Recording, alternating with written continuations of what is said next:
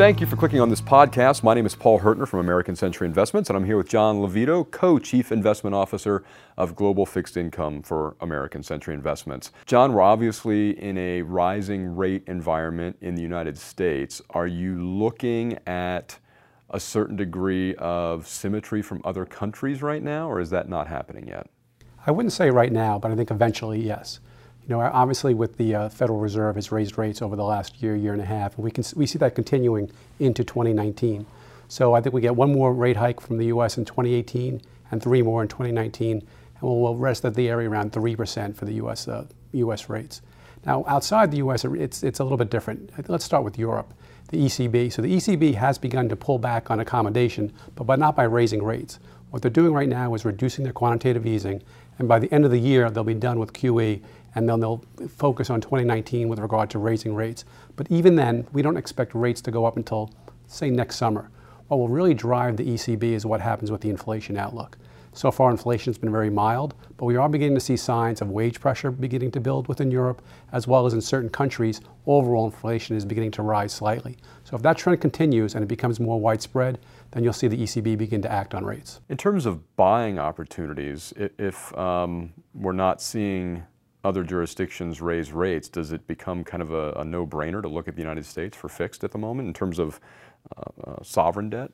Well, for us, you know, we definitely would avoid the non-U.S. sovereign in the developed world relative to the U.S. Uh, we've already had the adjustment in the U.S. with regard to higher rates, and so there, there should be more stability going forward. Now, rates could move a little bit higher still in the U.S., you know, particularly if inflation moves up a little bit higher, but the big move is behind us. Where elsewhere, because we've had the more aggressive monetary policy, Elsewhere, those rates have more room to rise going forward. So we would focus a little bit more in the U.S. now, and eventually, when those rates move higher, then you can be, you can diversify again. How about um, the kind of multiplier or domino effect that the United States has on the rest of the world, especially the emerging market uh, countries. So the U.S. raises rates, the dollar gets stronger, oil goes up, obviously dollar denominated. Uh, any uh, debt that these other countries hold in U.S. dollars, that could become problematic. So what are your thoughts on that aspect of this? Well, we've actually seen that play out over the summer. Uh, as we've seen rates move up in the U.S., as, as, we've seen the dollar increase, as you mentioned, we've seen uh, emerging markets come under more pressure. Uh, if you look at what happened over the last you know, three months, really since May, has been one of the, one of the worst uh, return periods for emerging markets you know, over the last you know, decade, decade and a half. The higher rates in the U.S., the increased dollar, it does put pressure on these, on these, on these countries. On top of that, we have the, you know, the looming trade war with China. Uh, that is something that we're going to have to really keep a close eye, you know, th- for the remainder of this year into 2019. You know, a lot of the emerging market countries depend on global growth and depend on global trade, and trade tariffs and trade wars really don't uh, bode well for global trade, and that could put more stress on those, on those economies as well. I feel like as the conversation started about a possible trade war with China at the start of the year, maybe uh, mid to end first quarter, I think a lot of people thought it was bluster. And I think a lot of folks thought this is going to be uh, a, a, purely cold trade war. Uh, they'll work it out. This is posturing. And lo and behold, uh, this went beyond just a cold trade war, and obviously there are sanctions uh, on, on either side of the Pacific between the United States and China, and and China is not the only front on the U.S. on the U.S. focused trade wars.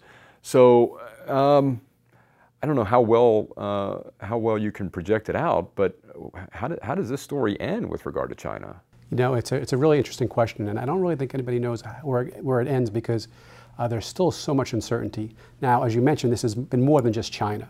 Now, elsewhere, we have seen some resolutions, right? We have a resolution now with regard to trade with Mexico uh, and Canada with a new NAFTA. We're not necessarily at resolution yet, but we're in a better place with Europe in terms of not having the rhetoric that we saw earlier in the summer. But where we still see the rhetoric and where we still see the action is with China.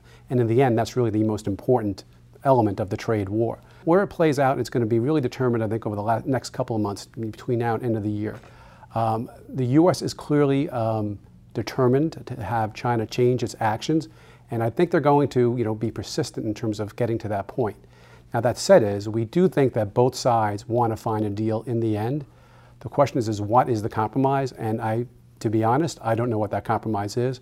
But in the end, we do think that there will be something that will uh, probably early next year, while there will be a compromise, we'll find um, enough give and take on both sides that we can avoid going to a full-fledged uh, trade war, but it's the percentage and the chances of that happening are growing by the day.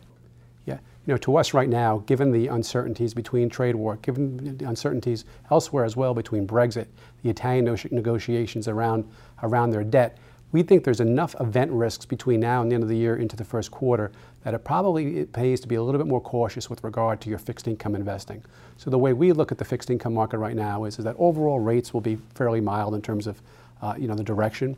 Some countries will be rising more than the U.S., but in general rates will be fairly modest. But what we're really keeping an eye on is the level of risk with regard to non-sovereign debt. If you look at the performance really over the last year, it's been pretty good.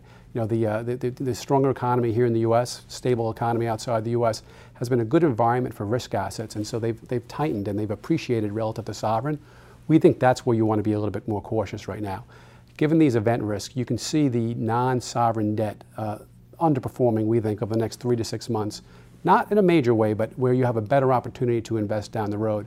So the idea really now is to sort of be close to home with regard to your overall portfolio duration, also have be a little bit more cautious with regard to your non-sovereign sectors, and wait for a better opportunity to purchase down the road. John Lovito, Co-Chief Investment Officer of American Century's Global Fixed Income. Thank you so much. Oh, thank you.